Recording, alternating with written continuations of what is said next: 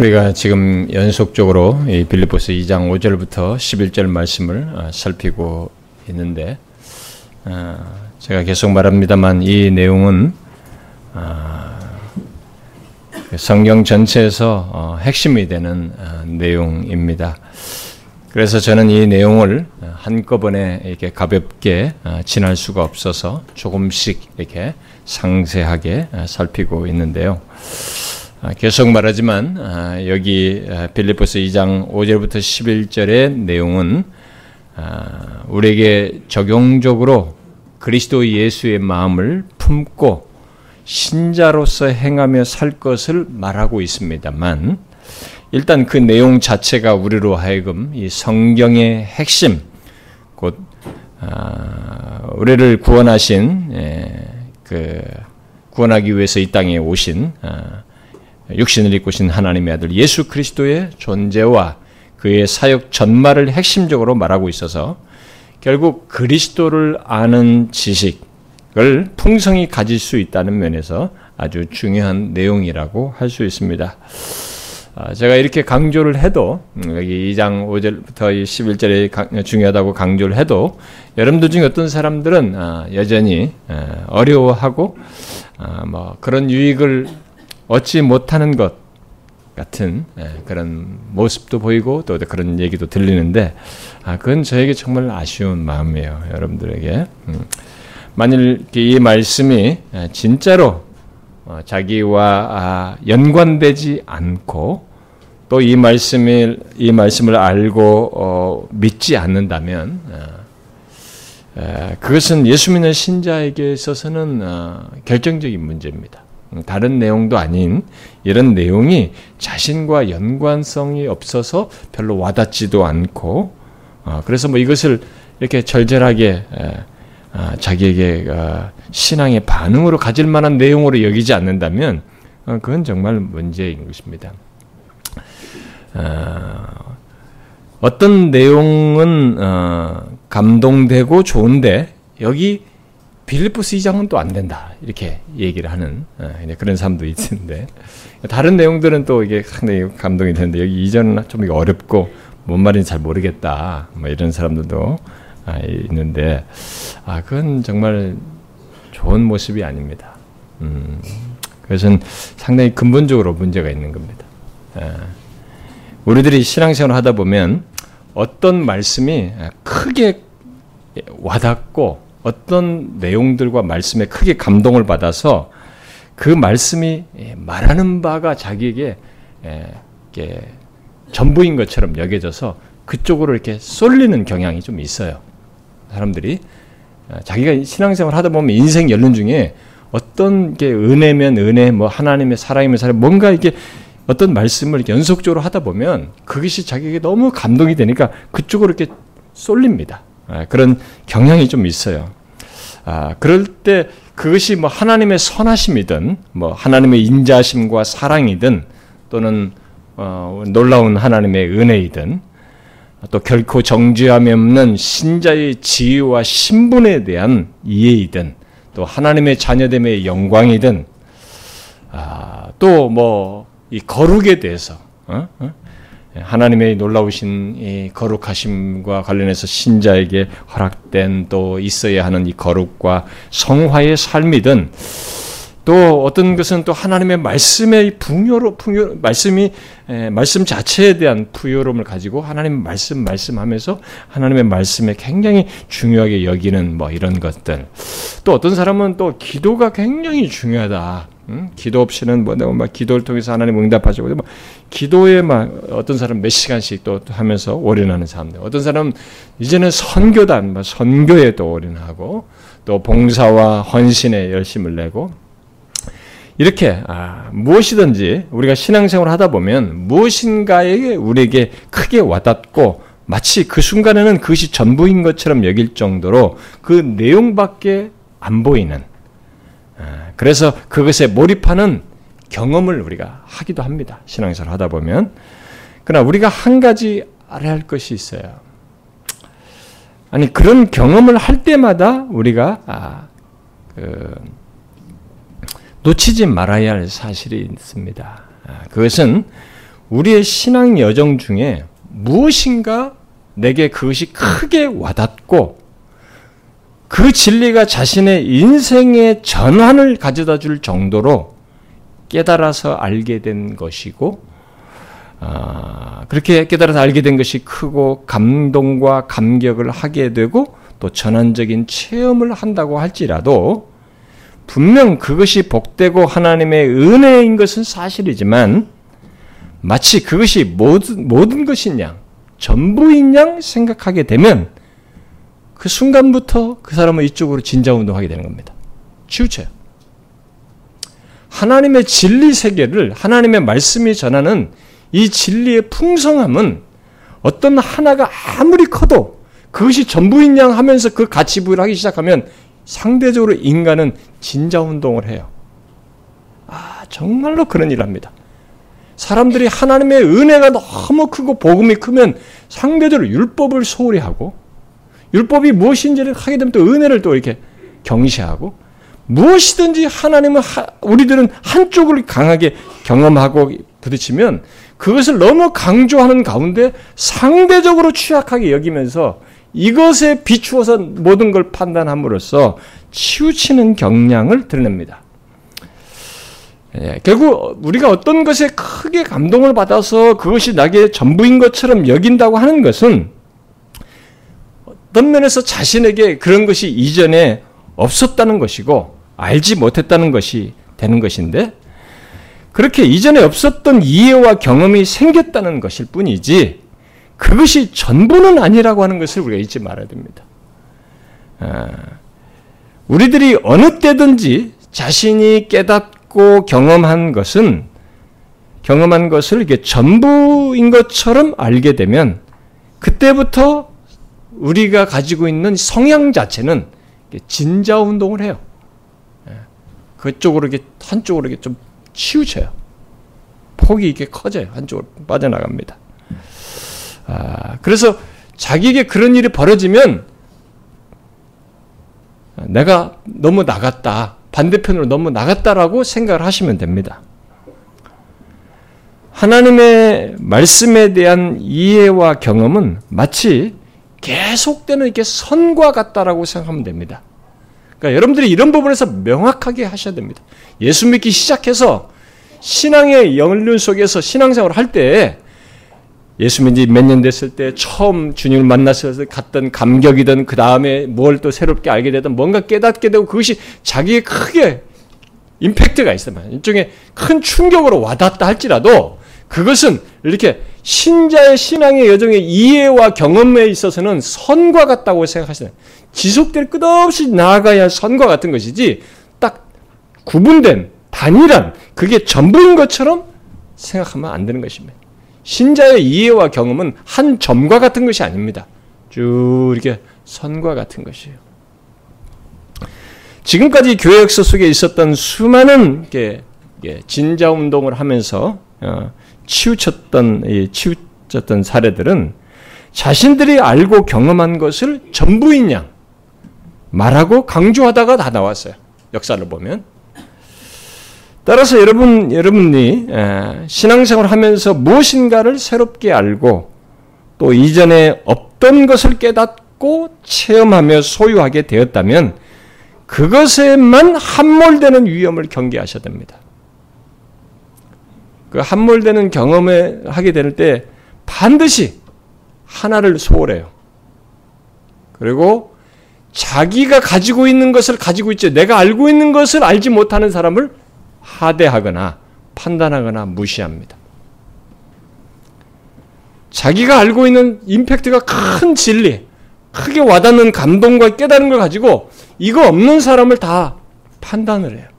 내가 하나님의 이러하심을 알게 되는데 이렇게 못한다. 저를 모르고 있다. 이렇게 판단을 합니다. 그래서 결국 벌써 치우쳤다는 것을 스스로 드러내게 됩니다. 오히려 우리는 그때마다 그런 것을 하게 될 때마다 하나님의 계시 전체 속에서 자신이 깨닫고 경험한 것을 보셔야 하고 그것을 통해서 더욱 풍성하고 균형 있게 알고자 해야 됩니다.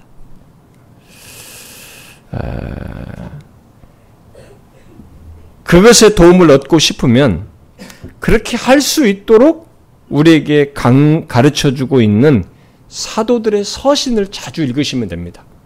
여러분들의 신앙생활에서 뭔가의 은혜를 받고 이게 쭉 한쪽에 크시 나한테 와닿아서 이렇게 막 했는데 이런 것에 대한 균형을 좀 갖고 싶다면 사도들의 서신을 많이 읽어보세요. 바울의 서신 같은 걸 잘 읽어보시면 이 사도들의 서신 속에는 그런 모든 것에 대한 균형을 딱 잡아줘요. 자신들의 경험과 이해들을 이렇게 어떠해야 하는지 균형을 잡아줍니다. 저의 모든 가르침과 설교와 우리 교회에서 앞으로 어떻게 가르치고 어떤 뭘 이렇게 진도를 나가고 어떤 내용들을 전하고 그다음에 어떤 내용들을 시리즈로 할 때는 이것의 전후가 어떻게 흘러가야 되는지 이 틀과 균형을 잡는 것에 저의 모범은 사도들이에요. 저는 끝없이 사도들의 모범을 염두에 둡니다. 아, 서신 속에 나와 있는 그 틀을 어떤 식으로 논리를 전개해서 복음을 전하는지, 무엇을 분별해주고 무엇을 어떤 것을 궁극적으로 말하는지 이 틀을 계속 저는 모범으로 삼습니다. 사도들의 서신. 여러분들이 계속 사도들의 서신을 가지고 보셔야만이 자신들이 가지고 있는 이해의 어떤 새로운 이해나 새로운 경험들을 균형을 가질 수 있어요. 그리고 그 중에서도 특별히 여기 빌립보서에서 오늘 본문에서 말하는 것처럼 예수 그리스도가 자신의 이해와 체험의 기초요 중심에 있는가를 수시로 물어야 됩니다. 여러분들이 무엇을 깨닫고 어떤 것이 나한테 지금 내 인생에 야, 얼마 전에 예수 믿다가 지금 이제 깨닫는 것이 아, 너무 놀랍다. 막 이런 것을 아무리 여러분들이 경험하고 알게 됐다 할지라도 더 좁혀서 말하면 그런 것일수록 그 모든 새롭게 알게 되고 소유하게 된 그런 경험의 기초와 중심에 바로 예수 그리스도가 있는지를 꼭 체크하셔야 됩니다. 그게 사도들이 서신 속에서 사도들이 강조해 주는 것이에요. 왜냐하면 예수 그리스도는 아, 이 하나님의 속성의 균형과 하나님의 은혜의 무궁함과 함께 그에 대한 감사의 반응을 불러일으켜요. 하나님의 속성도 한쪽만을 말하지 않습니다. 그분 자신의 삶과 인격과 사역에 보면은 하나님의 속성에 대한 균형이 다 있어요. 그리고 하나님의 은혜의 무궁함도 말하지만 그 은혜에 대한 감격스러운 반응과 삶이 나오지 않을 수 없는 얘기를 그리스도와 그의 삶 속에 결부되어 있고 성령께서 그리스도를 알게 되는 사람들에게서 반드시 불러일으켜요. 곧 우리의 신앙과 삶이 어떠해야 하는지 우리의 책임과 반응을 함께 맞물려서 갖도록 해줍니다. 아, 그래서 율법주의도 또 율법 폐기론자도 되지 않을 수 있는 균형을 예수 그리스도에 대한 바른 이해를 갖게 되면 그리스도가 중심이 되고 기초가 되면 아, 치우치지 않을 수 있어요. 그러므로 여러분들의 이해와 아, 경험의 기초와 중심이 아, 예수 그리스도이다면 그때는 우리의 신앙과 삶 속에서 갖는 모든 깨달음과 경험이 치우치지 않을 수 있고 오히려 그 모든 것 속에서 계속 자라고 더욱 견고하고 풍성해질 수 있습니다. 아, 그런 면에서 우리들이 아, 지금 살피고 있는 이 예수 그리스도에 대한 말씀을 어떤 이유로든 이런 말씀이 와닿지 않는 말씀이고 별로 감동도 되지 않는 그런 내용이다라고 하면은 그건 아주 부정적인 것입니다. 일단은 예수 믿는 사람으로서는 부정적이에요. 그래서 바울은 뒤에 우리가 나중에 살필 3장에 가서 내주 그리스도 예수를 아는 지식이 가장 고상하다. 그게 최고다. 아, 라고 얘기한 것입니다. 그러므로 여기 2장 아, 6절 어, 이하의 그런 말씀을 여러분들이 풍성히 헤아려서 알고자 하셔야 합니다. 특히 이 마음을 품으라고 하면서 그리스도 예수의 마음을 엿보게 하는 지금 여기 6절부터 8절의 말씀을 풍성히 알고자 해야 됩니다. 그리고 그것을 자신을 위한 말씀으로 또 자신을 움직이게 하는 말씀으로 소유하셔야 합니다. 지금 우리들이 예, 믿고 있는 그 예수 그리스도는 여기서 말하는 바대로 너무 경이로운 분이에요. 우리를 설명할 수 있는 모든 것이 거기에 다 있어요. 그리고 이 세상 역사와 이 세상의 구원을 설명할 모든 것이 다 담겨 있습니다. 그는 근본 하나님의 본체이신 분이셔요. 그러나 하나님과 동등됨을 취할 것으로 여기지 아니하시고 우리를 구원하시기 위해서 자신을 비워 종의 형체를 취하고자 하셨습니다. 그리고 사람들과 같이 되셨고 사람의 모양으로 실제 나타나셨고 자기를 낮추어서 죽기까지 복종하심으로 구원을 이루신 분이십니다. 그러니 이분을 어정쩡하게 아는 것은 기독교를 아는 것이 아닙니다. 예수를 믿는 것이 아닙니다. 그리고 지식으로만 하는 것이 아닙니다. 이러신 분이 자신의 존재와 삶을 움직이는 실제 내용이 되어야 합니다. 그게 기독교예요. 예수를 믿는 신자인 것입니다. 지난주에 우리는 그 내용 중에서 절정인 자기를 낮추시고 죽기까지 복종하셨다는 말씀이 무엇을 말하는지에 대해서 아, 언급을 했어요. 여러분 그 내용을 아, 기억하십니까? 음, 지난주 살폈던 내용. 그것은 인성을 취하신 하나님의 아들께서 기꺼이 굴욕을 당하고자 하신 자기 포기를 말한 것이고 생명의 주께서 우리를 죄에서 구속하기 위해 우리의 죄를 지시고 죽으신다는 사실. 바로 죽어야 하는 이 아버지의 뜻에 순종하신 것을 말한다고 했습니다. 하나님의 아들 예수 그리스도께서 아버지의 뜻에 순종하심으로써 우리를 위해 그러한 죽음을 택하셨고 원하셨다라고 했습니다. 우리는 그리스도께서 택하신 죽음이라는 것이 무엇인지 설명을 했습니다. 그것을 여러분들이 정확히 최대한 잘 아셔야 되고 묵상의 주제로 삼으셔야 합니다. 생명의 주예요. 생명의 근원이시요 생명의 주 대신 그분이 죽는다는 것은 어마어마한 얘기입니다. 그의 죽음은 그래서 특별한 것입니다. 그렇기 때문에 그런 죽음을 아버지의 뜻을 따라서 기꺼이 나아가셔서 죽으심으로써 우리를 구원하시는 이것은 많이 생각하고 헤아려서 그래서 예수님께서 자신이 다시 올 때까지 무엇을 성찬 때마다 기억하라고 그랬어요? 자신의 죽으심을 기억하는 것입니다. 우리가 누가 제사 지내듯이 죽은 고인 생각하는 그런 기념이 아니에요. 거기에 너무 무궁한 내용이 있기 때문에 그것이 주는 영적인 유익을 얻도록 하기 위해서 지금 우리가 지난주에 살피고 왔던 그런 죽음의 놀라운 내막을 비밀을 기억하라고 하는 것입니다.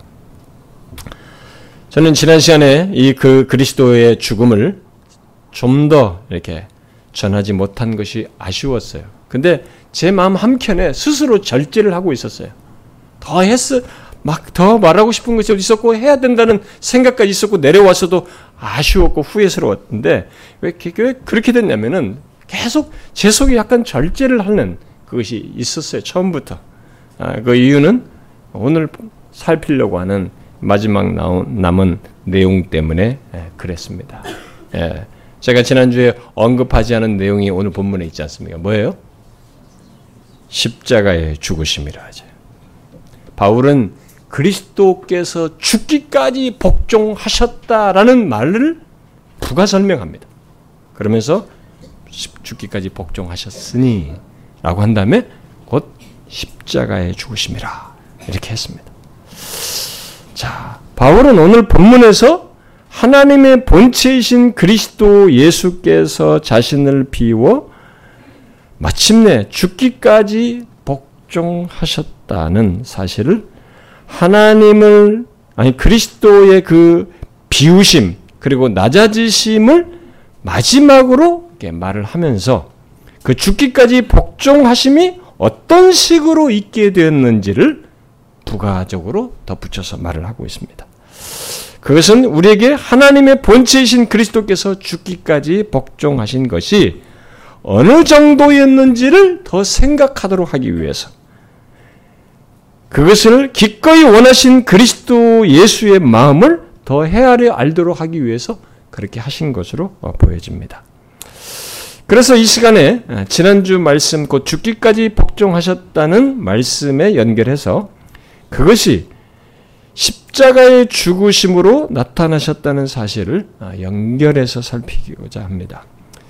바울은 여기서 십자가의 죽으심이 우발적으로 일어난 사건이 아니라 아버지의 뜻에 자원하여서 우리의 죄를 지시고 죽음을 맞, 맞겠다고 하는 그의 순종 속에서 일어난 것이라는 것을 강조해주고 있습니다. 그 내용의 흐름 속에서 말해주고 있습니다. 그러므로 여기 십자가의 죽으심에서 1차적인 강조점은 하나님의 본체이신 그리스도 예수께서 우리를 위해 기꺼이 죽음을 원하셨다는 사실이에요. 그 죽으심 자체에 앞서서 이것이 먼저 강조되어야 합니다. 따라서 우리는 그 사실을 먼저 생각해요. 해야 돼요. 생명의 주이신 하나님의 아들의 죽으심, 곧 우리를 위한 그의 죽으심은 조건으로 보나 죽음의 성질로 보나 유일한 죽음이에요. 유일한 죽음입니다. 우리는 하나님의 아들 예수 그리스도의 죽음을 그저 우리들처럼 죽었다고 생각하면 안 됩니다. 그가 죽되 단지 비극스럽게 고통스럽게 죽었다고 생각하면 안 되는 것입니다. 아니에요. 그의 죽으심은 유일한 죽음이었습니다. 그 무엇보다도 이분은 하나님의 본체이신 분이시고 바로 생명의 주이신 분이 육신을 입고 죽으신 것이었습니다. 그런데 그의 죽음 자체도 유일한 죽음인데 그가 당하신 죽음의 방식 또한 우리들과 달라요. 우리 인간들이 보편적으로 죽는 것과 다른 방식으로 죽으셨습니다. 그게 뭐예요? 오늘 말씀대로 십자가에 달려 죽으셨습니다. 하나님의 아들 예수 그리스도께서는 이 죽음을 아셨어요. 이 죽음이 예언됐기 때문에 이 죽음을 아시고도 우리를 위해서 기꺼이 이 죽음으로 나아가셨습니다. 이와 관련해서 밀러라는 사람이 이렇게 말했습니다. 말 구유에서 십자가에 이르기까지 그분은 굴욕의 길을 밟으셨고 그것은 나무 위에서 수치의 죽음이란 비극과 고난과 비난에서 절정에 이르렀다.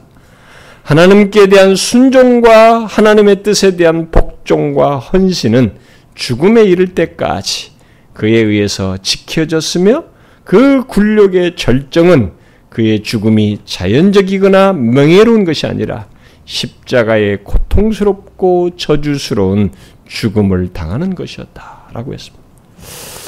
여러분 그동안 우리 교회에서 그리스도의 십자가의 죽으심에 대해서 많이 드셨, 듣고 여러분들이 배우셨죠. 우리는 그 배운 지식으로 그리스도의 죽으심에 대해서 다 아는 것처럼 생각해서는 안 됩니다. 아닙니다. 우리가 아는 것은 그리스도께서 이렇게 죽으셨다는 표현이고 그것에 대한 지식일 뿐이에요. 우리는 아직 그 죽음의 실체를 그리고 그 죽음의 깊이를 다는 헤아리지 못하고 있습니다. 다 알지 못해요. 더욱이 그 죽음을 기꺼이 당하신 그리스도 예수의 마음까지 헤아리는 문제를 생각하면 우리는 아직 길이 멀습니다. 다 알지 못해요. 그러므로 이 시간에 우리는 다시 하나님의 본체이신 그리스도 예수의 죽음, 그것도 십자가에 달려 죽는 죽음을 아시고 기꺼이 그리로 나아가신 그리스도의 죽으심을 겸손히 헤아려 더 알고자 해야 합니다. 하나님의 본체이신 그리스도 예수께서는 당시 로마인들이나 유대인들도 혐오스럽게 생각한 그런 죽음을 아버지의 뜻에 순종하여서 받고자 했습니다. 죽음 자체도 피하고 싶 은 유혹을 받을 정도로 그에게는 힘든 것이었어요. 우리가 지난주 살폈듯이. 그런데 그 죽는 방식마저도 가장 고통스럽고 저주스러운 죽음을 당하셔야 했습니다.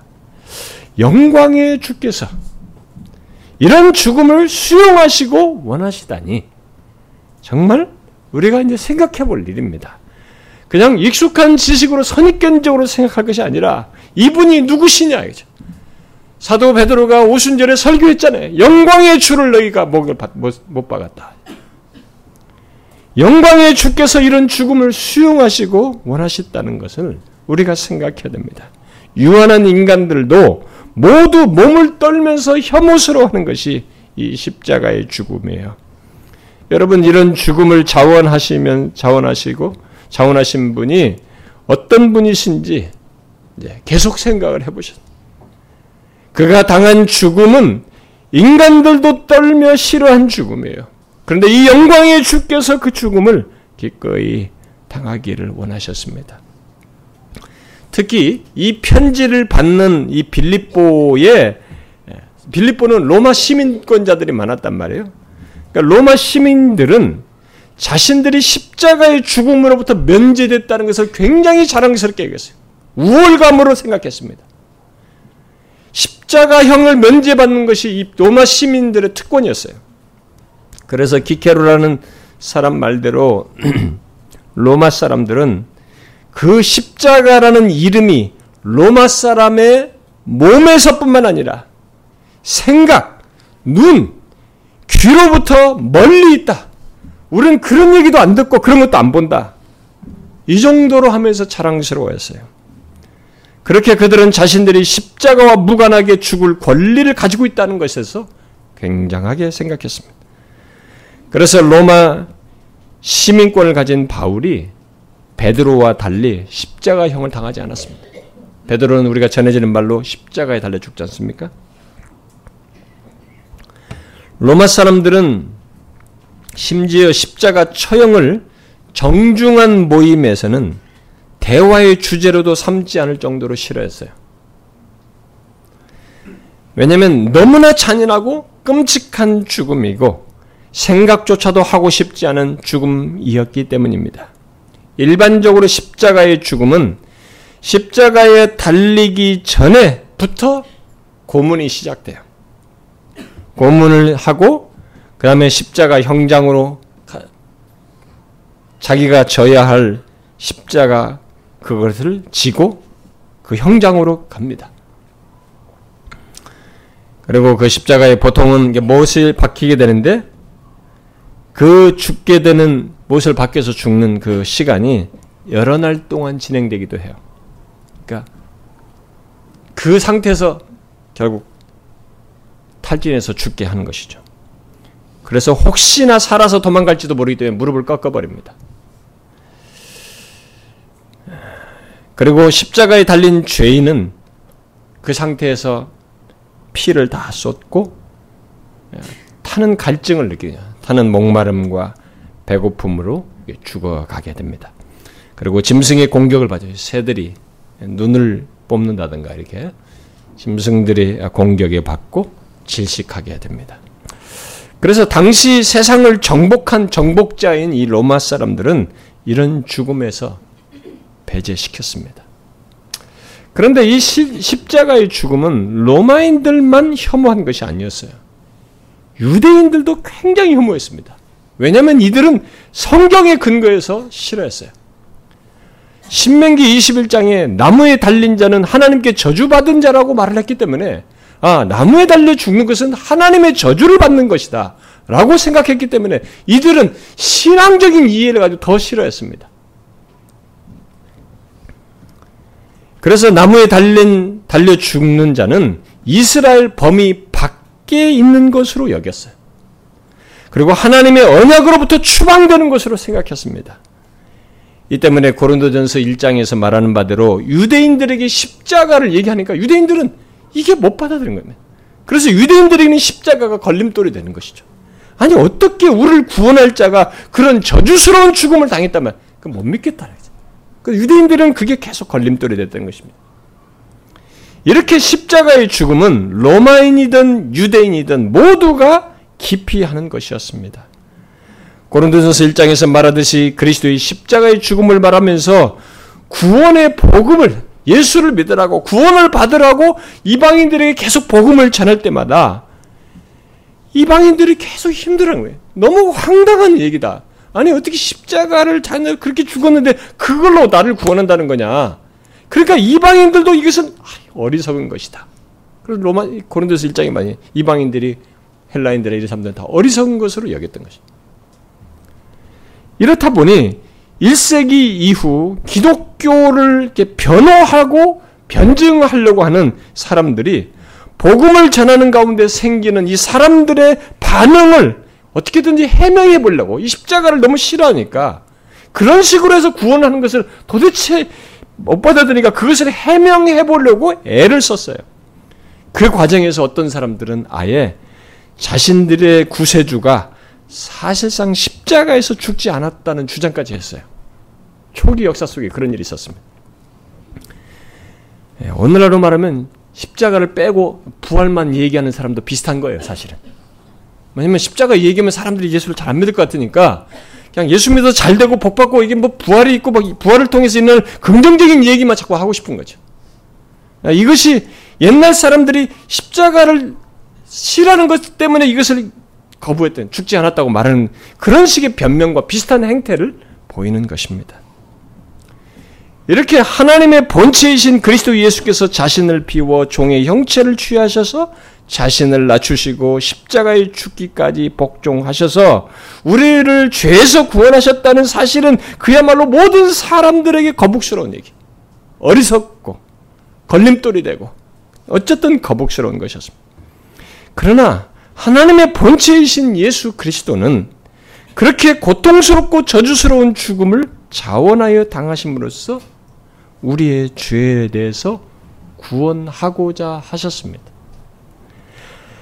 하나님의 본체이신 그리스도께서 이 땅에 오시기 전부터 그렇게 죽을 것이라고 예언을 했어요. 그가 우리의 죄를 지고 저주를 받아야 했기 때문에 이런 죽음을 당할 것이라고 예언을 했고 그 예언을 알고 예언을 따라서 다 아시고 그렇게 모두가 걸림돌이 되고 혐오하고 싫어하는 그 죽음으로 본인이 알고 나아가셨습니다. 처음부터 하나님의 본체이신 그리스도께서 동등됨을 취하지 않고 자기를 비우실 때부터 자기가 당해야 하는 이 죽음, 저주를 받고 심판을 받아서 죽는 이 죽음을 생각하셨습니다. 그런 구약의 예언을 따라 그리스도께서 죽으셨다는 사실을 바울은 갈라디아 3장에서 이렇게 말하죠. 그리스도께서 우리를 위하여 저주를 받은 바 되사 율법의 저주에서 우리를 속량하셨으니 기록된 바 나무에 달린 자마다 저주 아래 있는 자라 하였습니다. 그 신명기에 말한 것을 그대로 인용한 것입니다. 그 말 그대로다. 진짜 그 말 그대로 그가 나무에 달려서 저주를 받았다. 하나님의 아들께서는 그 저주가 있는 죽음을 아시고 그 죽음으로 나가셨고 바로 그 죽음 때문에 우리들이 저주에서 구원받게 되었다. 라고 말하는 것입니다. 그래서 바울은 오히려 유대인들에게 걸림돌이 되고 이방인들에게 어리석은 것으로 취급되는 그리스도의 십자가, 하나님의 아들께서 십자가에 달려 죽으셨다는 사실을 하나님과 죄인인 우리가 화목하게 되는 오히려 결정적인 증거이고 사건이었다라고 말을 하면서 자신은 아예 그리스도와 그의 십자가 외에는 아무것도 알지 아니하기로 작정하였다. 라고 말하고 또 우리 주 예수 그리스도의 십자가 외에는 결코 자랑할 것이 없다라고 말을 했어요. 그렇게 바울처럼 그리스도의 십자가를 우리가 이해를 해야 됩니다. 이 사람이 이렇게 반응할 수밖에 없는 정도로 그리스도의 십자가를 피상적으로 알아서가 아니라 그냥 단순히 어리석어 못 듣고 이게 아니라 이 실제 이 십자가의 죽으심이 예언돼서 그 속에 담겨져 있는 내막을 알므로써 바울처럼 오히려 나는 이거 외에는 알지 않기로 작정했다. 이것을 자랑한다라고 할 정도까지 될 때에 그가 예수를 알게 된 것입니다. 그가 예수 그리스도를 제대로 알게 되고 믿게 된 것이에요. 여러분, 여러분은 여기 6절부터 연결된 그리스도의 십자가의 죽으심을 알고 있습니까? 여러분들은 이것을 알고 있습니까? 하나님의 본체이신 그리스도께서 죽기까지 복종하시는 가운데 마침내 저주의 십자가에 달려 죽으셨으며 그 속에 세상을 구원하는 모든 사실이 있고 예수 믿는 우리를 설명하는 모든 것이 있다는 것을 알고 있습니까? 오늘 본문에, 본문이 강조하는 것은 하나님의 본체이신 그리스도 예수께서 자기를 낮추어 우리를 구원하기 위해 그렇게 저주스런 죽음을 당하셨다는 사실 자체를 넘어서서 그런 죽음을 아시고 기꺼이 그 죽음으로 순종하여 나아갔다는 것을 우리에게 말해주고 있고 강조하고 있습니다. 그러나 그가 순종하여 나아간 십자가의 죽음이 어떤 것이었느냐? 우리가 또 생각해 봐야 돼. 단순히 외적인 고통과 의미상으로 저주스럽다는 것인가? 아닙니다. 하나님의 아들 예수 그리스도께서 아시고 나가신 그 십자가의 죽음. 여러분, 이 십자가의 죽음이 어떤 것이었습니까? 진짜 저주를 받는 죽음이었어요. 의미상의 저주가 아니었습니다. 진짜 저주를 받아 죽는, 그래서 우리가 아는 것과 다른 고통과 공포와 두려움과 형벌을 당하는 죽음이었습니다. 그는 그 저주의 나무에 달려 우리의 죄를 그대로 다 담당하시는 죽음을 당하셨습니다.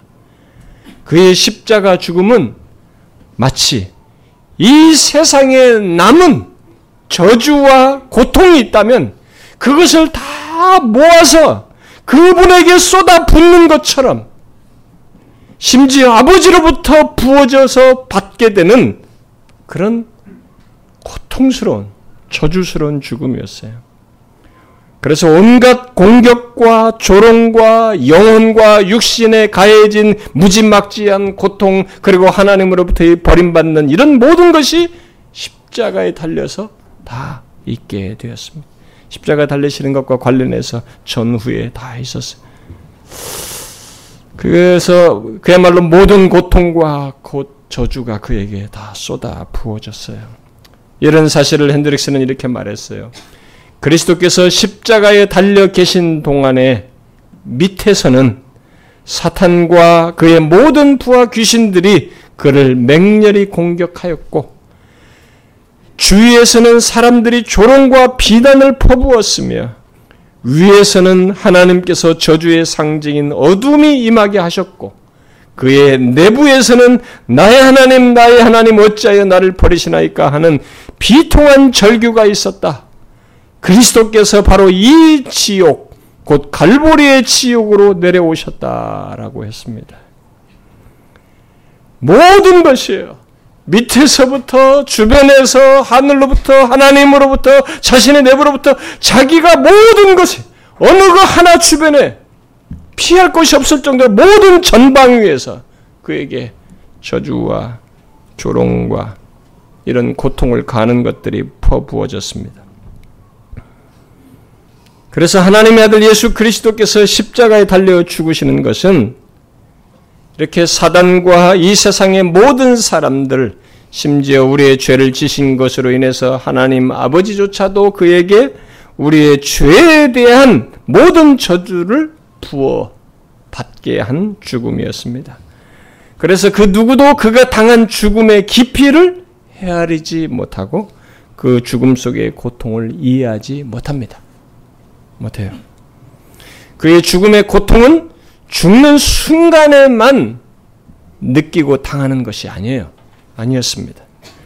죽음으로 나가는 전 과정 속에서부터 이 죽음의 고통은 아, 느껴졌고 느껴야만 했습니다.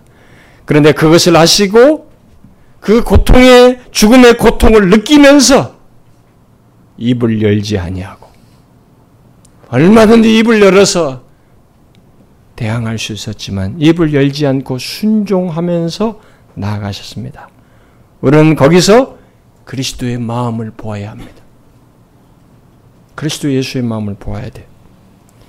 이 마지막 죽음으로 나아가는 한 걸음 한 걸음 그 순간순간 그 죽음의 고통을 당하시면서 그 모든 것을 아시고 계속 아버지의 뜻에 순종하고자 하는 선택을 이분이 스스로 하시면서 이 나아가셨던 죽음의 과정이었고 걸음이었습니다.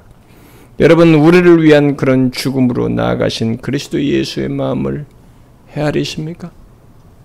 엿보십니까? 좀 알 수 있겠습니까? 맥클라우드는 이 마지막 과정을 성경에 근거하여 좀 더 상세히 기술해 주었는데요. 이렇게 말했어요. 제3시에서부터 제6시까지의 괴로움은 지나가는 구경꾼과 서기관과 바리새인들 그리고 그를 십자가에 못 박은 자들의 삼중창으로 나오는 조롱이 두드러지는 비교적 평온한 것이었다. 제6시부터 제9시까지는 어둠이 있었다. 이 어둠은 구주의 영혼에 드리워진 어둠에 대한 상징일 수 있으며 혹은 빛이 흑암과 싸우는 가운데 거의 탈진되었음을 보여주는 것이라고 볼 수도 있을 것이다. 그리고 제9시에는 버림받으셨다. 그때는 흑암과 공허만 있었다. 아무 음성도 사랑도 함께 하심도 없었다. 거룩의 임재 곧 하나님을 오직 무시무시한 버림받으심으로만 경험하는 시간이었다. 라고 한 뒤에 맥크라우드는 계속해서 이렇게 덧붙였어요. 베들렘에서 갈보리까지의 매 순간은 결단에 의해서 선택된 것이었다. 그리고 제30부터 제19시까지 십자가 상에서의 매 순간도 결단에 의해서 선택된 것이었다. 주님은 이 땅의 삶에서 매일매일 자기를 비우심을 재현하셔서 계속 자기를 비우시는 결심을 새롭게 하셨으며 거기에 따르는 수치와 고통으로 한 걸음씩 더 들어가기를 선택하셨다. 그분은 자기 사람들을 사랑하셨다. 그리고 그 사랑이 어떤 대가를 요구하는지가 분명해졌을 때 그는 떨면서 자기 백성들의 죄에 합당한 것이 되는 데까지 나아갔다. 그는 그렇게 함으로써 자기 비우심의 또 다른 측면을 계시하셨다. 그는 그의 아버지의 사랑과 돌보심 가운데 자신을 전혀 아끼지 않고 기꺼이 던져 넣으셨다. 구렁텅이에 내려가면서 이 종은 자신의 운명에 대한 통제를 내던져 버리고 있었다. 그리하여 그는 벌타자르가 말하는 이른바 자기 자신의 손에 있지 않은 미래에 믿음으로 자기를 내던지는 순수한 인간적 행위를 실천하셨다. 자신의 미래를 그분께 내어 던지셨다는 것입니다. 이렇게 생명의 주께서 생명의 멈춤, 생명의 창조자가 생명이 스톱되는 경험이죠. 생명의 멈춤, 곧 죽음으로 기꺼이 나아가고자 하셨고 그 이후에 대해 곧 그의 운명을 하나님 아버지께 맡기심으로써 지난주에 인용한 대로 정말 아슬아슬한 위험이 도사리고 있는 순종을 하셨어요. 바로 우리를 위해서 그렇게 하셨습니다.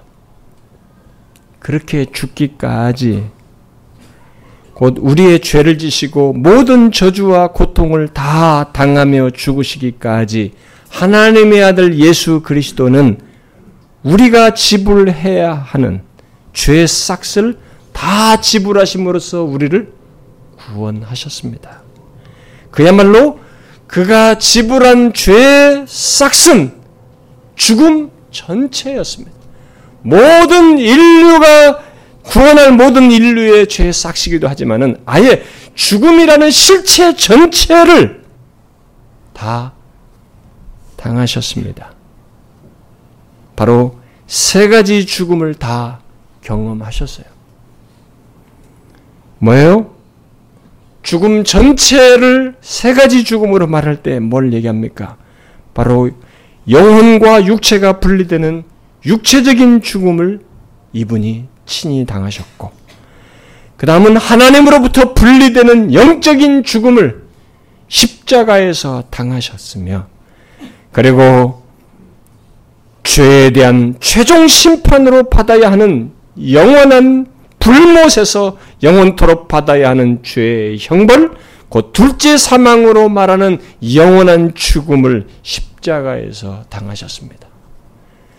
그래야 바로 예수 믿는 우리들을 이 죽음 전체에서 바로 이 세 가지 죽음에서 해방시켜 주셨어요. 그래서 예수 믿는 사람들이 이렇게 죽음 전체로부터 이분이 죽음을 당하시고 죽음 전체로부터 구원을 하셨기 때문에 우리들이 그 세 가지로부터 다 자유하게 되는 것입니다. 바로 하나님으로부터 분리되어 있었던 영적인 죽음에서 우리가 벗어나서 그 영광스러운 하나님과 화목하게 되어서 하나님과 교통하게 되는 이 이전 죽음에서 벗어나 살게 되는 일이 있게 되고 또 잠시 영혼과 육체가 분리되는 죽음을 우리가 맞긴 하지만 그것은 나의 죄값을 지르는 죽음이 아니고 우리가 나중에 죽잖아 육체적인 죽음이요. 우리들의 그런 죽음은 죄값을 치는 죽음이 아니고 그 죄값을 내가 스스로 지, 지불하는 죽음이 아니고 더 이상 죄를 짓지 않고 영생으로 나아가는 그리고 우리의 영혼이 영원한 몸을 입을 수 있게 되는 그런 변화로 죽음을 넘어선 그런 것을 우리에게 허락하셨습니다. 그리고 당연히 둘째 사망인 영원한 죽음에 이르지 않도록 하셨어요. 왜? 이 생 영광의 주께서 우리의 죄를 지시고 죽음 전체를 당하셨기 때문에 이 세 가지 죽음을 다 당하셨기 때문에 우리가 이 세 가지 죽음으로부터 구원을 얻게 되는 것입니다. 예수를 믿는 사람들이 바로 이 세 가지 죽음으로부터 벗어나는 것이에요. 여러분, 바로 이것을 위해서 우리를 죽음 전체에서 구원하기 위해서 하나님의 본체이신 그리스도 예수께서 십자가에 달려 죽으셨습니다. 이 얼마나 기이하고 놀라운 일이에요. 생명의 주께서는 생명의 멈춤으로 곧 죽음으로 나아가시고 영원히 죽어야 할 우리는 죽음 전체에서 해방되는 것, 영생으로 나아가는 일이 있고 거꾸로 됐잖아요. 굉장한 아이러니가 십자가의 죽음을 통해서 있게 된 것입니다.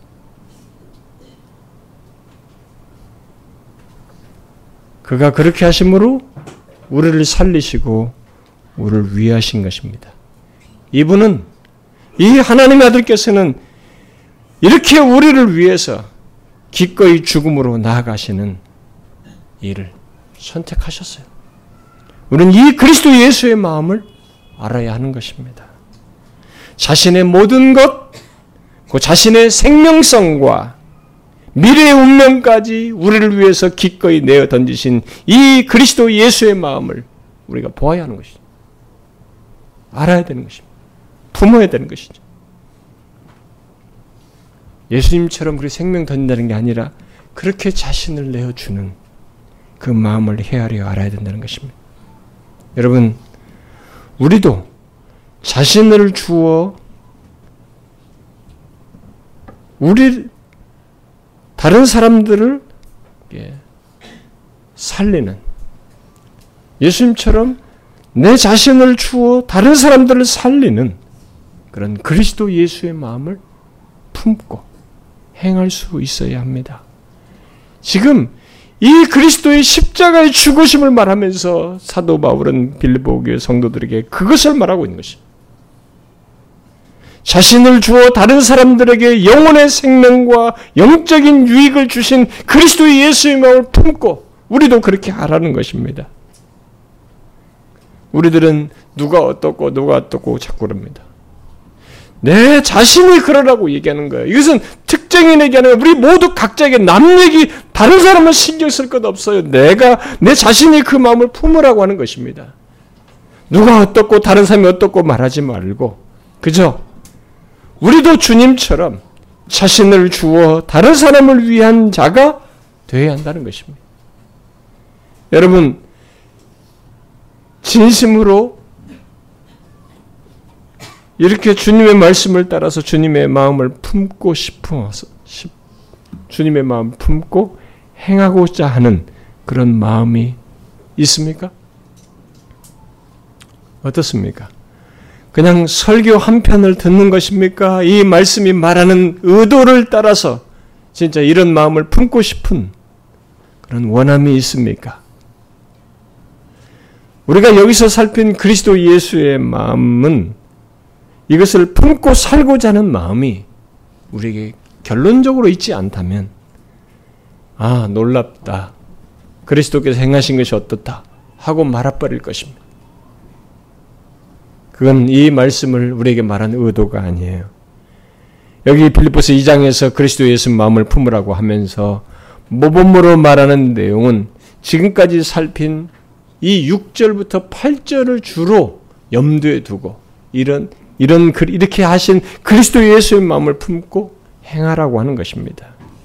뒤에서 나오는 9절부터 11절의 내용은 이 6절부터 8절을 가지신 그리스도에 대한 하나님의 반응이에요.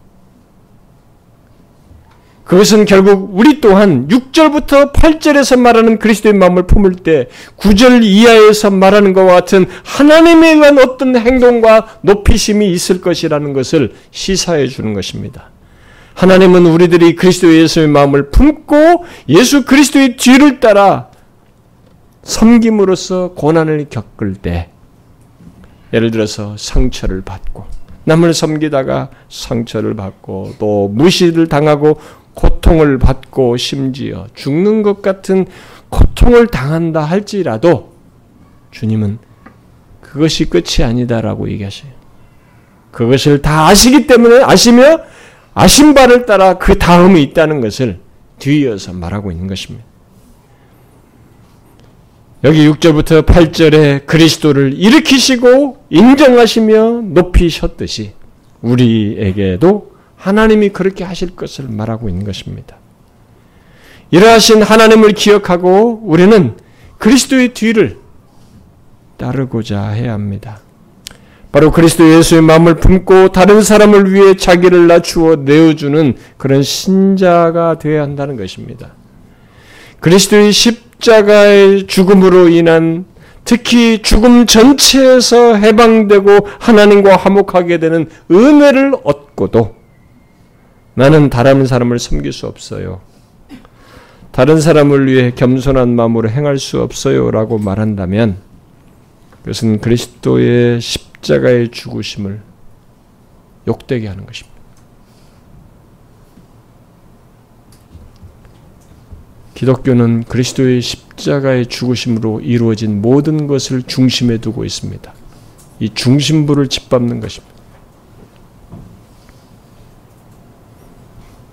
여러분 우리가 똑같은 말씀, 똑같은 진리 안에서 신앙생활 해도 여러분과 저는 여기 앉아 있는 모든 사람은 너무 다양한 배경을 가지고 아 했는데 이 아를 달리 이해할 수 있는 사람들이에요. 하나님 사랑 이렇게 단어했는데 하나님의 사랑을 다 각각 다르게 이해할 수 있는 그런 사람들이에요. 그만큼 우리들이 가지고 있는 필요와 배경과 원함이 다 각각 있어서 다 주관적으로 달리 이해할 수 있습니다. 그래서 얼마든지 어떤 얘기를 해도 이것을 달리 해석하면서 자기를 변호하고 자기를 방하고 토를 달며 해석하고 판단하고 정죄하고 이런 일을 각자 주관적으로 할 수 있습니다. 네, 항상 제가 경험하는 바이지만 또 저도 그런 실수를 하지만 양자를 다 들어보면 서로 초점이 달라요. 서로가 문제가 있다고 지적만 하고 판단하고 해석을 하고 있지 자기에게 문제가 있다는 생각을 하나도 안 하지 않습니다. 여러분, 여기 필리포스 2장에 왜 이 예수 그리스도 얘기한 줄 아십니까? 남을 향하는 문제는 판단의, 판단하는 차원에서 남을 향하는 것은 여기서 배제하고 있어요. 오직 이런 그리스도를 따라서 다른 사람을 오히려 낮게 여기고 겸손한 마음으로 행하는 것, 이 그리스도처럼 자기를 부인하고 자기를 비우고 자기를 낮추고 이렇게까지 그리스도 하나님의 뜻에 순종하여서 복종하는 가운데 심지어 십자가에 죽는 것 같은 자기를 부인하고 자기를 죽는 것 같은 이런 겸손 속에서 행하도록 얘기하고 있는 것입니다. 그러니 신앙생활을 우리가 제대로 하고 싶으면 이렇게 우리의 구원의 복을 하나님의 본체께서 이렇게 하신 이 사실을 중심에 두고 염두에 두고 남을 탓하지 말고 내가 어떻게 하면 이렇게 상처도 받고 때로는 힘들게도 하고 무시도 당하고 고통을 당하는데도 그리스도가 그렇게 하셨잖아요. 그렇게 하는데도 거기서 내가 어떻게 겸손함으로 섬길 수 있을까를 생각해야 하는 것입니다. 그러라고 얘기하는 것이에요. 그러라고 이 말씀을 주는 것입니다. 똑같은 말씀을 듣고 한 공동체에 있으면서도 생각이 다르고 태도가 다르고 신앙의 모습이 다른 것은 너무 아픈 사실이에요. 여러분들이 어떤 배경과 어떤 주관적인 것 자기 연민이든 자기 중심성을 가지고 있던 이런 것들을 이 예수 그리스도에 대한 이해 속에서 내려놓고 마치 십자가에 죽는 것 같은 죽음으로 내어 던지고 우리는 이 주님의 나를 위해서 이렇게까지 하신 것에 중심을 두고 어떻게 하면 이런 주님을 내가 닮아서 따를 수 있을까?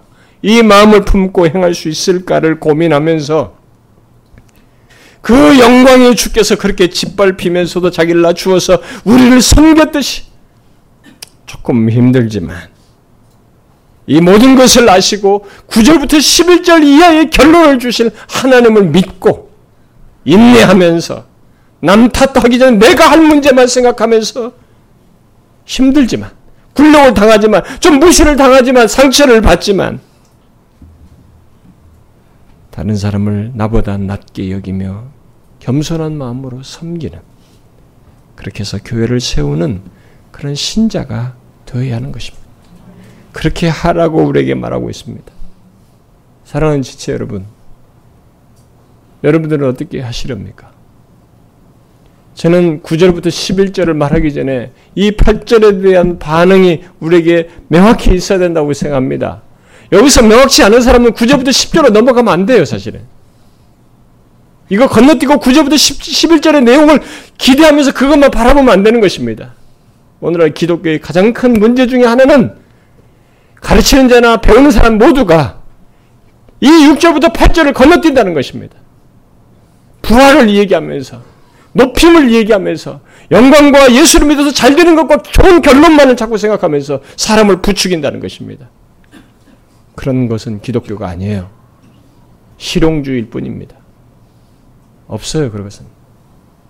그건 가짜 복음입니다. 그래서 먼저 우리가 여기서 결론을 지어야 됩니다. 이 6절부터 8절에 말한 이 그리스도의 마음을 알고 이 그리스도의 마음을 품고 나도 이렇게 많은 어려움이 있지만 다른 사람을 섬길 수 있는가? 나보다 낮게 여기며 겸손한 마음으로 섬길 수 있는가? 섬기기를 원하는가? 다른 사람을 그렇게 대하고자 하는 소원과 간구의 심령이 있는가? 아, 이 얘기 하셔야 됩니다. 반응하셔야 됩니다. 이전에 여러분들이 진심으로 반응할 수 있길 바래요. 기도합시다.